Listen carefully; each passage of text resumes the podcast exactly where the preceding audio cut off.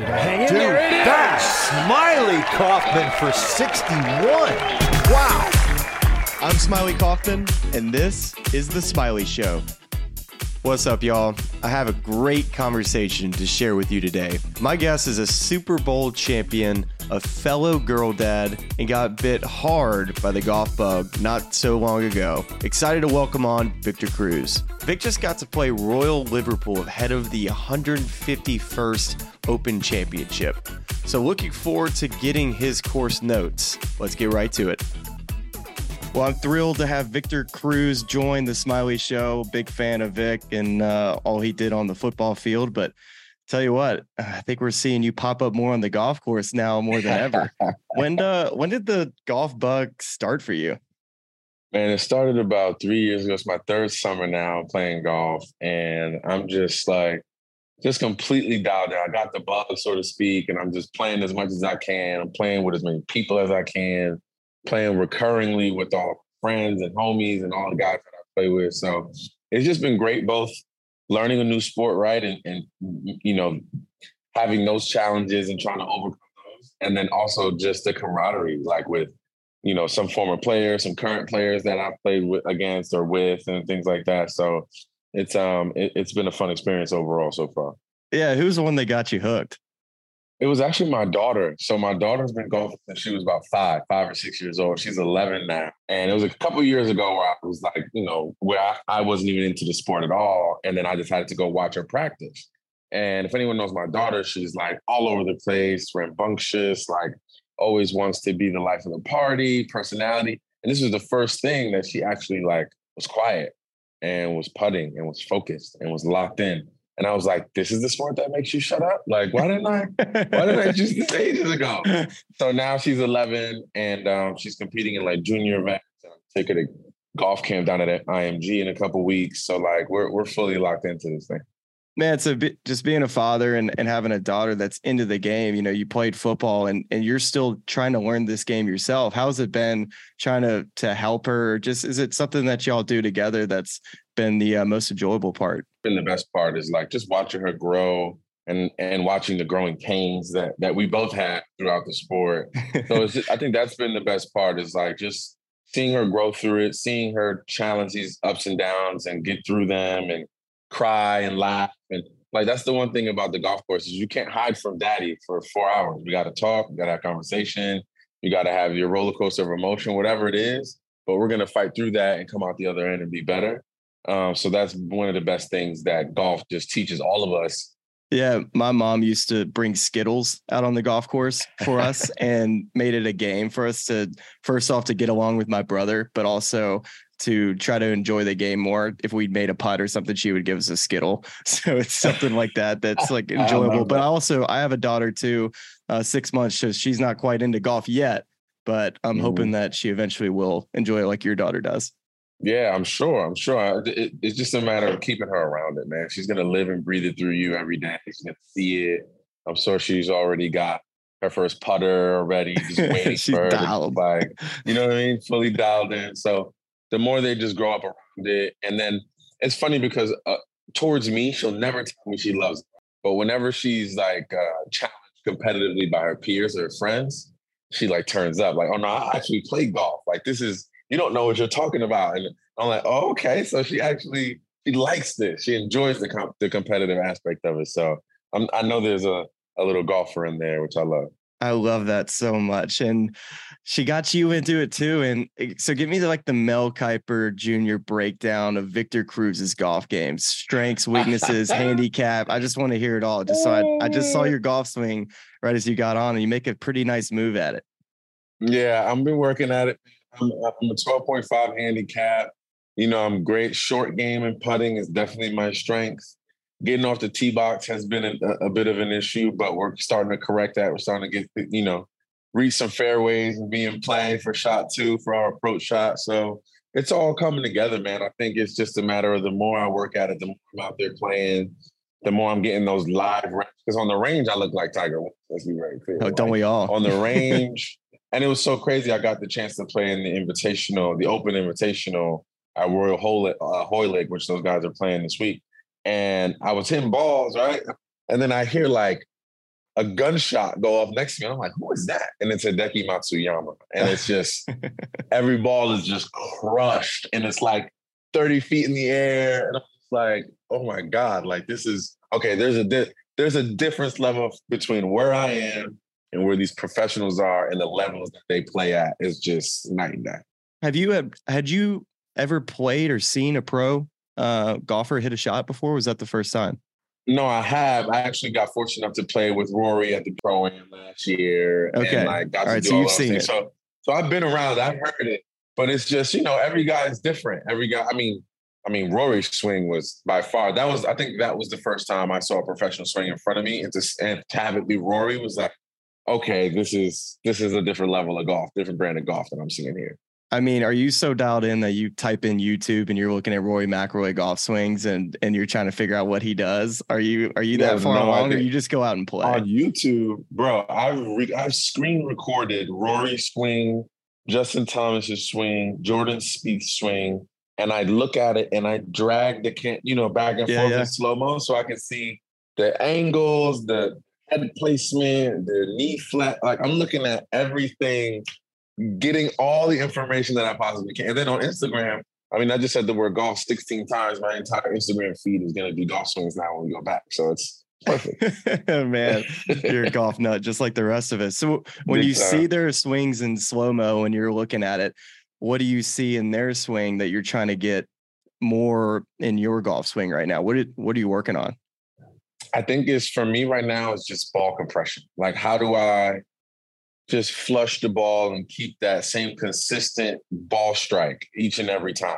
And I think that's the difference is that, like, yeah, I can hit it one time every, you know, for the most part, I want to be able to create that consistency with my golf swing so that those approach shots, I think my approach shots are my, are the, the, the worst part of my game. It's Mm. like I can get off the tee box, but when I'm 180 out, 170 out, 150 shot, like somehow I just either don't line it up right or my aim is off. So I, I watch aim videos all the time.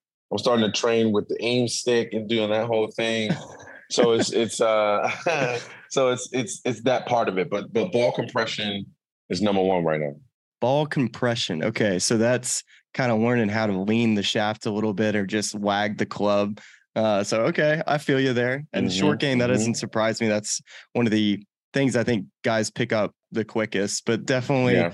the more you play, it sounds like you're you're realizing, okay, I got to get better at this now. It, it can be overwhelming, you know. There's just so many things in golf that you got to work on. There's so many different swings. There's do you want to hit a draw? You set up for the draw. You want to hit a fade. You want to hit a stinger. Put it in the back of your stand. I'm watching Jason Day talking about the uh, the way he chips is that he doesn't move anything. Just goes from what. So it's just like, and then I see other chips. Even when I was at the Open, I'm seeing chips with a lot of wrist hinge, and I'm just like, well, which way do I chip? Like I don't know which way to chip. Is it both? Do I need to master both? Somebody tell me which way is the right way so that I can figure it out. You know what I mean? But I think if you find a way that works for you, then then it works. Yeah, you're exactly right. It's it's about getting you know as much information as you can, but sometimes it doesn't work for everybody. So it, it sounds like you're kind of figuring it all out a little bit. And football and golf are so so different. You know, it's just like polar opposite as far as the sports go. You got a loud environment versus a quiet environment, uh, a team aspect versus an individual competition. I mean, how do you draw the similarities kind of between the two? I think the obviously a completely different sport, and I think where it comes into play is the mindset. I think you still, you know, I approach golf rounds sometimes or most of the time like I do football games. Maybe not as high intensity, but I go in with like that self talk of like, okay, it's a new day, it's a new opportunity to break eighty, break ninety, or go low, and just try to like play our best round of golf that we've played to date. Like, you know, have that self talk, and then start depending on where you're playing, start to like, I always visualize myself like making par, hitting the ball Mm. well, getting down that fairway. Like I, I start to envision that um, as I'm walking up to the course or as I'm about to play. So I think mentally preparing for each of the sports is, is definitely similar. And then just maintaining a temperament, right? You're gonna hit a bad shot. You're gonna, you know, fly a putt sometimes. It just happens. So it's about maintaining your composure through that because as we all know, as I definitely know, once I get angry over a bad shot, the next four shots are done. The whole next hole is completely finished for me. So I got to make sure I keep that resolve and keep that calmness and continue to trust my swing. Yeah. I think that's the part I'm at now is like, all right, you messed that up, but your entire swing isn't broken. Continue to keep swinging your swing and, and good things will happen. So when you hit a really good shot, Mm-hmm. where do we bring out the salsa dance? I've Like, only said Is it a big putt? Is it a pulled out bunker shot? Like where do we draw on the Oh, line it's, here? it's only eagles and birdies. Hole in ones, Obviously, so so eagles and birdies is when uh was when we bring out the salsa for sure. I mean, somebody on tour needs to bring out the salsa dance. It's just is I think it's I mean, you're so recognizable, but man, I, that salsa dance, you you burst on the scene so quickly in the NFL and I think that salsa dance made you just so recognizable and, and different. You know, like where what's the story behind that? Yeah, I think it was just a cultural thing, man. You know, like I'm half Puerto Rican, half black. I grew up with my uh, with my grandparents on my on my Spanish side and my mom, obviously. So my grandmother, you know, I was born pretty much dancing all of these dances. My grandmother taught me each and every one of them in the living room. Um, much to my, you know, much to my belief that I wanted to to learn these dances. I didn't want to at the time. I was a kid that just wanted to play outside. And she was like, "You're gonna love me for this later," and I'm like, all right, whatever. And then fast forward, I make it to the NFL and um, I have the opportunity to like do a signature thing or have one of my coaches insinuate that like you should do something to represent your culture, your heritage. And I'm just like, Coach, what do you what do you want me to do? I don't. So he was like, You'll know. He never told me to dance. He never told me to do anything. He was just like, when you get in there in the moment, you'll just know. It'll just be instinctual. And I was just like, okay, cool. Not thinking that I was going to get my first start in a few, you know, that third week of the season. And I was just trying to catch the ball from Eli Manning and not get cursed out and make sure I live to fight another day. You know what I mean? Yeah. And um, turns out first catch I have is a 65 yard touchdown up the sideline. And I was just like, well, I gotta do something now. And immediately salsa dance just came into my brain because it, it it just embodied like swagger, my cultural background. It was also like making everyone in Philly upset, which is always great. Like it was just it just all those things culminating. And it was like, I, I gotta do this. I gotta do this. It's the only way to it's the only way to celebrate this touchdown. It's amazing, man. Uh, I, I think fantasy football was kind of breaking out during the time, at least when you were Mhm. playing. And I remember I picked you up pretty early in that process. And I feel like I won the league that year because of you, because you scored so many long touchdowns. I feel like you would always rack up so many big yards, and you were the guy that everybody wanted on their team. And it so I, so thank you uh, for that. yeah, you're, you're very welcome. You're was very it welcome. annoying? Was fantasy football annoying for players? Was that something that just you got or tweeted about all the time? I just I can imagine that would be pretty frustrating at times. Yeah, for sure. It used to be, I mean, not annoying, but you just take it for what it is. You know, you Yeah. be driving around or you pull up to a restaurant or venue and be like, man, you put up. I mean, thankfully, I was for the most part on the right side of those uh, conversations, thankfully. But I know, but uh, but at the same time, I would get the yo man, you're great this week. You gave me 27 points, but you got to talk to about Bradshaw. You only gave me 11. This like they do that, you know, they do the the contrast thing. So, um, but yeah, I mean, every game you go into it and you just like got to hear about the fans and different angles of what they want you to do and how much better they want you to be. It's like, this go, this game's already hard enough. Like, don't put an additional thing of me having to get you a certain amount of points every week for you to be my friend and continue to be my fan. Like, this is crazy. Yeah, I mean, I'm gonna take you back just a little bit. Being undrafted to the Giants, man, what where where was your head at when you showed up with the New York Giants, getting drafted, or excuse me, signing with them, and and going through that process? You know, where was your level of doubt, and did you really believe that you were going to be a star in the NFL one day?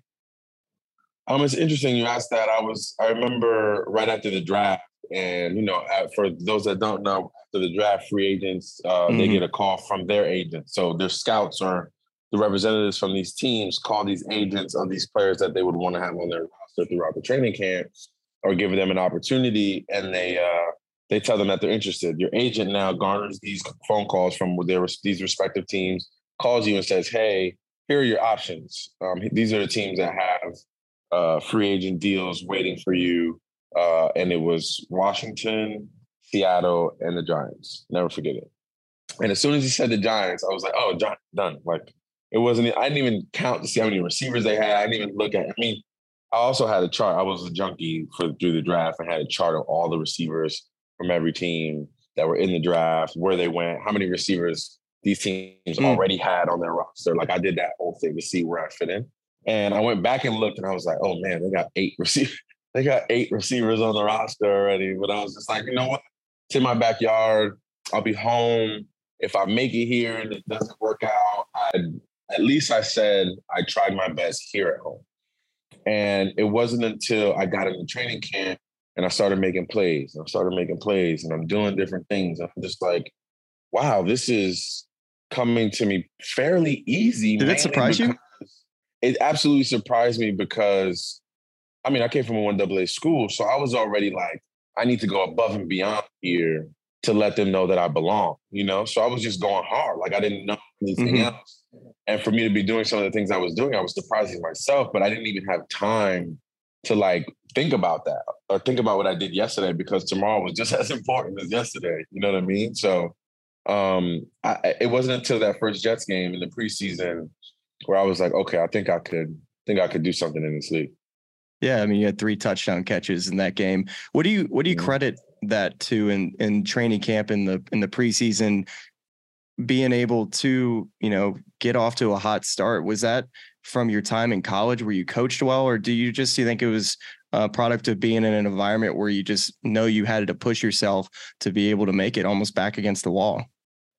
I think it was all of that. I think it was me coming out of high school, not having the right grades, having to go to Maine prep school, taking SAT score there, getting finally getting into UMass, you know, flunking out twice for academic issues, and then being hungry enough to stick with it, get back into UMass, finish with a 3.0 GPA, become an All-American, have an opportunity to go to the NFL. But it was always those mishaps and the hunger to stay in it that prepared me, I think, for that moment and prepared me to be like, okay, now you're here.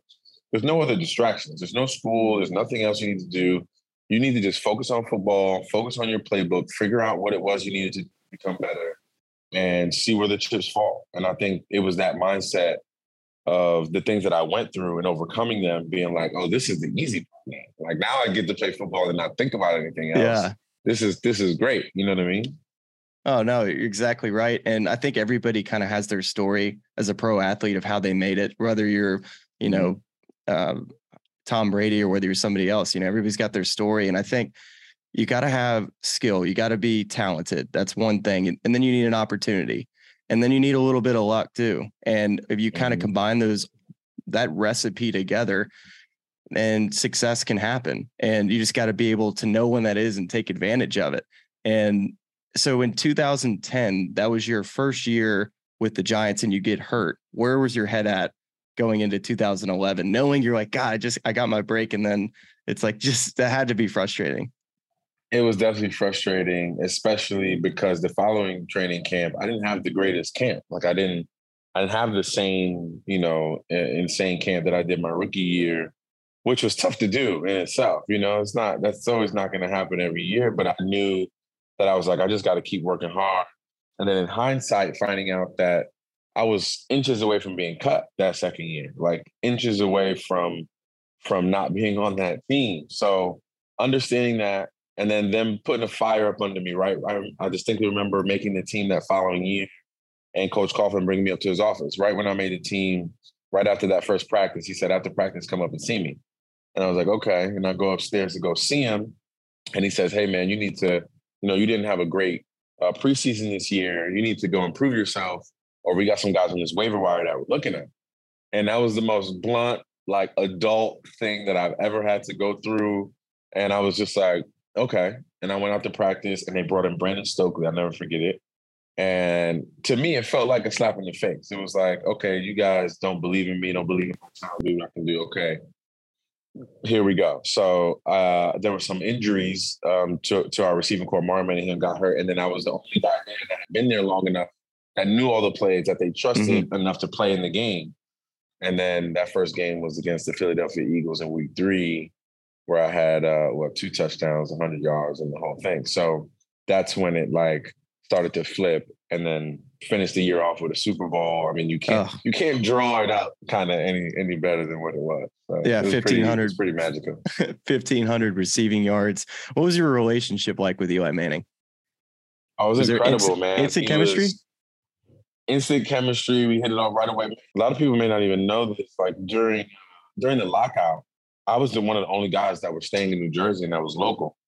And he would call me to go to his Hoboken home and be in like a dog park throwing playing catch, like throwing balls. He's like walking me through certain things, certain plays, things he likes. Mind you, I'm an undrafted free agent, and he's just walking me through things and just making sure I'm prepared and what I know the offense and just keeping me up to speed, which I know also helped him just continue to say those things out loud and reiterate those plays and help him understand them even deeper.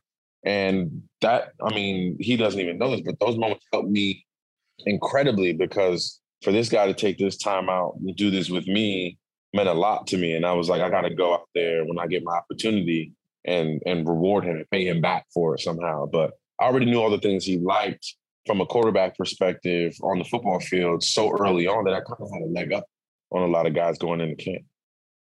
That's so interesting, and I would have never known that. But it it doesn't surprise me because y'all had such a great chemistry. What do you think he liked the most about Victor Cruz as a wide receiver? Oh man, I think the fact the fact that I would take short passes and go a long ways with them. I think he liked that a lot. But I think the most part is a lot of our offense was predicated on my body language and him having to read my body language, have all of these option routes, and knowing that if the guy was on inside leverage, I have to break out. And if the guy was on my outside leverage, to break in, or if they were too low, I'd go straight and run right by. So he, you know, it, it took a while to kind of get that together because it's a very, very tough offense. But once we got it down and started to visually see the field the same way, mm. I think that's when we saw the type of chemistry that we had and going into winning a uh, winning a Super Bowl together. So you're just standing over like before the ball is even uh, hiked and you're just sitting there looking at the defense and y'all both know like touchdown. Like you just see you see the field, 100%. you both know it. That's that's yeah. There's a play right in Washington. There's a play in Washington where I mean this is for the game too. This is fourth quarter. It's like under two minutes left. I think uh, this is RG three year, so he had just threw a, a touchdown pass to Sinorice Moss in the, in the corner of the end zone, and we're like, man, we got to come down score. And I remember lining up and being like, okay, we have a specific play where if that safety is under 15 yards and I have this specific option route, I can run right by him. And I distinctly remember lining up and looking into Eli and him looking, he was looking at me like eye to eye right before the ball snapped. And he didn't even make any gesture or say anything. But the fact that he was looking at me let me know like it's going it's going down. It's going down. I was like, it's going down. And then I, wrote, I ran right by him. And by the time I ran by him and I looked up, the ball was just perfectly placed. And I just caught it and it continued to run into the end zone untouched. And it was uh, and it was like that for a majority of our, time together, just understanding exactly where I was gonna be and being there at the right time. uh, Eli Manning's a big golfer. What you got any good Eli Manning stories that just your favorite that just sticks out like a sore thumb? Oh man, that my favorite one. I mean, there's so many, especially Frank ones. But my favorite played, one is that. I played golf with him once. so, so if you ever play with him again, ask him about how he got his home, because okay. he hates telling this story. Because apparently he hit a, he hit like it like shanked left, hit a tree, bounced off a stump, hit the green, and like went. So he so it's although not, he has a hole. It's, he's like he doesn't count it he hates it because he like, doesn't count it. Like, bro, that's a hole in one. It's actually an even more special hole in one. You should. I brag about this to everyone. Are you kidding? Oh man. But he doesn't. He doesn't because it was. It wasn't done in the most traditional sense. Mm. man, that's incredible. Uh, man, so you play in a Super Bowl, and I've always wondered what the psyche is for a guy that you know it's coming off of you know the NFC championship game. You got two weeks off before the Super Bowl. And then I can imagine the day of the game, it just probably feels like it takes forever to get to the game. And typically in big events that I've played in, the same for golf. It just seems like it takes forever to get to the tee time. And then the, the day goes by so fast. How are you able to kind of manage that day before the Super Bowl, and then when you got out there, also not look too far ahead. It was tough, honestly, because you know I'm a 24 year old kid. I'm sitting there in the hotel room. We're going through that week of practice, and you just want that day to get there. You just want that moment to just happen already. You want to feel what the energy feels like within a stadium where the Super Bowl is being held. You're playing mm-hmm. all the little wild childhood dream things are coming to fruition, and you kind of, you know, you want to, you kind of want to sit and relish in all of it throughout the week, and kind of take it all in. But you want to get to that game because you know how much it, how much is riding on it. People are going to be watching. How much your family's already here, ready for to watch you win, and and things like that. And how much they sacrificed for me to even be in this in this position that I'm in today. You know what I mean? So it was, you know, the night before was tough because you're watching ESPN, you're talking to the fam, you're talking to all your homies, you're trying to get, you're waking up in the middle of the night. You're like rereading your plays a million times to make sure you got the scheme down pat. And those were probably the most flawless. That was the most flawless week of practice I've ever been a part of at any uh, of my career. We didn't make any mistakes. We didn't drop a, a pass we uh, to the point where our coaches were in the meetings afterwards, like, guys, we don't. There's nothing to critique. like you guys did, you guys are fully prepared for this game. Like it's time to go out there and just play. And um, and we got to the game, and you know, you just look around. Michael Irvin on this side, and Phil Simms on that side, and Lawrence Taylor running around, and Joe Buck's doing the game, and Troy Aikman is mic'd up, and Steve Young is running around the field with Jerry Rice, and like you just you just know this is a different game than in the mm-hmm. you've ever been a part of. And then to go out there and win it and to score a touchdown in it and to like have a dramatic ending, you know, it's just like I can't I can't believe it. And to beat the and to beat the Patriots had to be pretty sweet. It's just a cherry on top, my friend. it's a cherry on top. Chef's kiss. Chef's kiss. All right, who's who's the best defensive back you ever played against? Ooh, best defensive back I ever played against. Two is Patrick Peterson Go Tigers. And uh, and yep, and and Darrelle Revis. First of all, you got to be smart to play the game uh, of of corner, right? You got to understand tendencies. You got to be extremely athletic. You got to understand different route combinations. You got to uh, understand, you know, three by one sets, what route combinations. There's so many things that come along with being a defensive back. So for me to line up at certain times and for them to be calling out our plays or to be calling out the things that we were doing pre-snap. Like if he saw a motion, he'd be like, watch the toss, watch this. And and about 80% of the time, he was right. I mean, he still had to stop it, he still had to, you know, do the whole thing. But 80% of the time, whenever he whispered to me or whenever he said, Oh, this is a run, this is or this is watch slant corner or watch slant fade, or and I'm just like, and he was right every time. And Darrelle Revis too, same thing he would play this off coverage and be looking into the quarterback, watching you through the quarterback. And that's how he got a lot of his picks because he would sit back and be like, okay, this is a two by two set, or they run slant out of this a ton. And he would see a slant and just jump it. And then either it's interception or a broken pass, or, and it's just like, how are you, you know, th- it, there's playing corner and then there's playing corner to that level. And both of those guys had it at a high level uh, for a long time in their careers. Yeah, I mean, I watched Patrick Peterson at LSU, and it was it was pretty absurd. He was one of the best players that we had. He was there when I was in school, and uh, okay. he was he was ridiculous, man. He was a joke. Um, I'm sorry I had to play against too. him. Great yeah, and he's he's a big golfer he's a too. Golfer. Yeah, he's a good golfer too. Yeah, he's he's hosted me when I played in Phoenix a couple times at his house, and uh, great dude. Um, he's nice. speaking of a guy with the golf bug. That guy can't get enough of it. He loves it.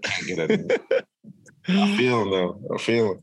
Yeah, and this is a question we ask for all um, for all of our guests that come on. It's what's the best play you've made on the football field, and against what's the best shot you've ever hit in a tournament or match setting in golf, and which one felt better? Ooh, okay. Biggest moment on the football field was obviously, I mean, it's tough. It's the biggest moment. Well, there's two for me. The one is my very first touchdown catch in the preseason against the Jets. Mm-hmm. Like that's just a moment like that will never, I'll never forget that feeling of that day. And then obviously scoring a touchdown in the Super Bowl is like those two things are like neck and neck. Um, and then the biggest shot I've hit in a tournament, I mean, I think it was the other day. I uh well, it wasn't. So you're still buzzing from I mean, it right now. I got a hole in one. I actually have a hole in one for my first year playing golf ever, and it was the most awful shot. But when it was elevated tee box I kind of thinned it but it kind of took off, landed short of the green, passed the hole, up the backstop, came down directly into the hole. And I was just looking with my arms up, like, I, I don't know what happened. Like, I know that a hole in one, but like, this isn't how it's supposed to happen. And everyone started jumping on me. I threw my club in the air. So to, to this day, that was one of the most like insane moments of, of my life. And J.R. Smith, I clown him all the time because um, that's like my brother. And I was, yeah, you know, you've been playing for how long? Like 15 years, and you don't have a hole in one. It's crazy. Like, aren't you like a scratch now? I was like, yeah. He's like, yo, just get away from me. Don't talk to me, okay? He was so distraught when I had my hole in one. He couldn't take it. It's hilarious. It's hilarious. Hey, it doesn't matter how it gets in the hole. There's no picture on the scorecard. There's no pic. I learned that first day ever playing the game of golf. There's no pictures on that scorecard, baby. However you get there, you get there. What's your best round to date right now? Best round to date is an 82. Okay. And were you just buzzing 82. to try to shoot in the 70s? You're just I was just right there. And I tried not to look at the scorecard, right? Like I'm I'll put my score in, but I'm not doing any math. I know it's good. Like I know I just parred a couple in a row. I don't want to look at it. Um, but I'm just like, I'm on the cut. I'm, I know I'm right there from putting together a round that's like incredible and break 80 or just have a round where I'm just like hitting all my strides. Um, I just got I just got to stay at it. But I, but I'm right there on the cut man like yeah looking at your swing in action you're you're you're going to continue to improve. You you have a lot of really good stuff going on in your golf swing. I'm not i haven't seen the rest of your game. We're going to have to go yeah. you and i have to get on the golf course. I'll have to see it all and uh, definitely can give a pointer or two here and there but sounds like you're uh, doing really nice with it. Um, so speaking of the tour uh, as you kind of gotten more into golf is there any specific guy that you like to watch on tour? I know we kind of mentioned golf swings earlier, but do you watch much golf on TV?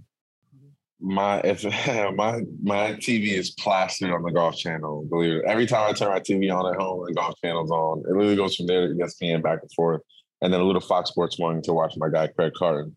But um, but uh, there's no one. I'm just a fan of so many different swings and so many different dudes. Like Max Homa, I'm always rooting for. Rory, obviously, I'm always rooting for. Tommy Fleetwood, I just love his swing. So I'm, always, I'm always, watching him. It's just pure. It's so good. It's just pure.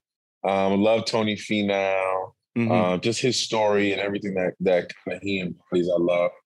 Um, who else? I love Cameron Smith's putting. Like just watching him putt is incredible. I mean, he does everything, but like the, the putting is just on another level. So just a little bit of everyone, man. Like I just I just love watching all the greats. I don't I want to watch all the good guys do it. Well, I want to hear a little bit more about that experience that you had at uh, Royal Liverpool. I'm currently here in Liverpool, uh, part of the broadcast team for NBC. Really excited about the week. I've gotten a chance to see the golf course, but uh, you you mentioned earlier that you did play it uh, this past week. So when did you get home? Um, what did you think of the course? Just the whole experience. Uh, I just got back two days ago. I mean, the course was incredible, and we got a tremendous day supposed to rain. It didn't rain. Got the sun for a majority of the front nine. Back nine got a little chilly, but it wasn't. Um, it didn't rain, thankfully.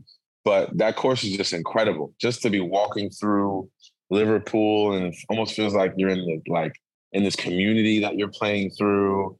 And then you get to 17, and you kind of see that monster, and you're just like, okay, this is this hole is going to make or break this this entire tournament this weekend. And guys, it's not going to be easy. I had a I hit a nine on short. I don't know why I hit a nine on. It's probably bad caddy in my opinion. They come up in the bunker. uh, yeah, definitely in that front bunker. And I hit a shot of the day, and it was just short into that bunker. And I was at seven nine. I'll be up there dancing right now. So, um, but that course is just beautiful, challenging. Um, you got to stay in bounds to be effective. Like, what do you think of the bunkers? Just a beautiful all around course. The bunkers are insane. Like, I don't even know I, get in the. We had to hit a shot out of there. It was a scramble, but we had four poor shots, so we had to hit one out of the bunker. And I get in the bunker and I look, and it's oh, it's two and a half feet over my head, and I'm just like, I got no shot for this. Like we ended up getting out of there. Definitely a daunting uh, up and down for sure. For sure. Yeah, what would you think of the? uh You kind of mentioned the OB. It's very unusual for us to have in course out of bounds. And we have that on the third hole and the 18th hole. Uh, we're, I mean, that OB comes in tight. What what'd you do on three and eighteen? Do you remember on those drives? I remember eighteen because we did our. I, I, hit my drive right into where the OB and the fescue meet inbounds, but just right on the cusp. And then my next shot was kind of like because it angles in, so you got to kind of be precise on the next shot because you could still go OB. So um, it was definitely challenging. It's definitely weird visually too to just yes all this real estate on the right side and it's OB. And just like, I can't, why? Why did we do this? course is hard enough. Like, you know what I mean? Like, it's very weird. But but it was definitely, but I think I hit I hit a seven iron from there and got close. I think I hit it just short.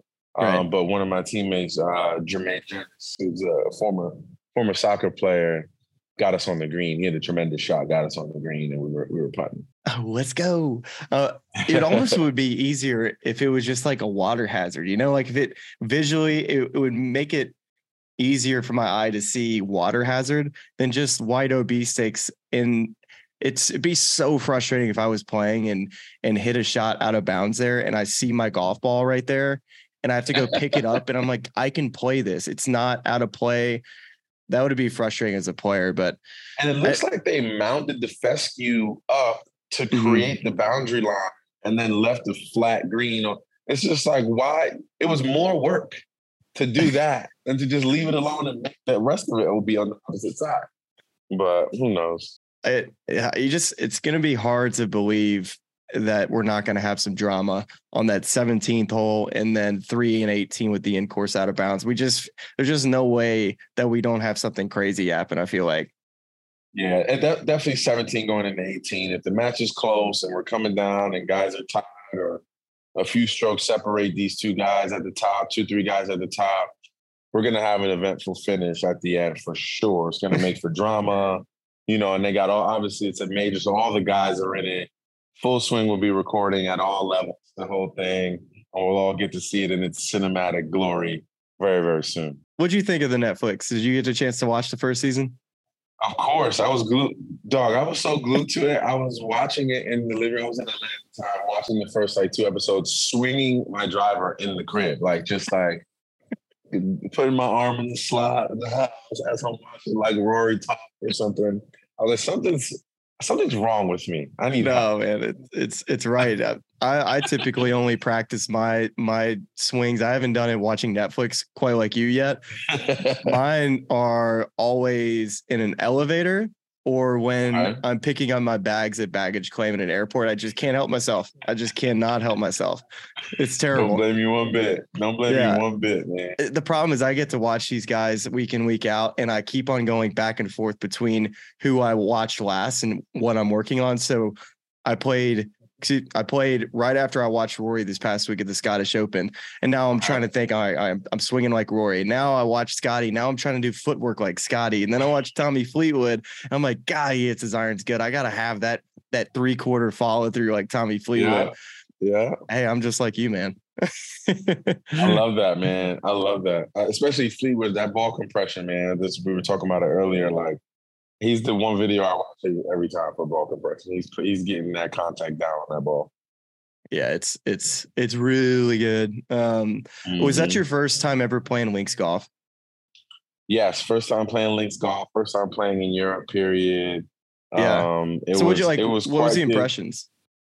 The, it was quite the experience. I, I, I did love. I mean, obviously, I played a lot of my golf in the Northeast, New York, New Jersey area. And a lot of those courses are Haley, right? Mm-hmm. Down, and like hills and mountains. But this was relatively flat. Like it was some ups and downs, but not as much as like the, the upper northeast in, in in the states. So it was interesting in that regard. But don't love the bunkers, obviously. But I did love the fact that it was pretty straightforward. Like these courses, they're pretty straight up and down. The, the, the hazards are pretty visible. You can hit your spots. And I think once, you know, especially for these guys this week, if they're in their spots, and getting up and down, staying out of those god awful bunkers, they'll be all right. All right. Give us your pick. Who's winning the 151st Open Championship? I'm going with uh it's hard to do it back to back, man. I mean, just winning one a week ago doing it back to back, but I'm going with Rory. I think if Rory can do it, he just came off a links golf course with howling winds. Uh, so he understands how to play in those conditions, and this is no different. And like I said, if you can hit your spots in those conditions, which they're going to get rain, they're going they're going to get something throughout this week. They're definitely not just going to play a clean round of golf up there in that area. So I think Rory can handle those conditions the best and and maintain, uh, you know, a good mental attitude throughout the entire round and come out on top.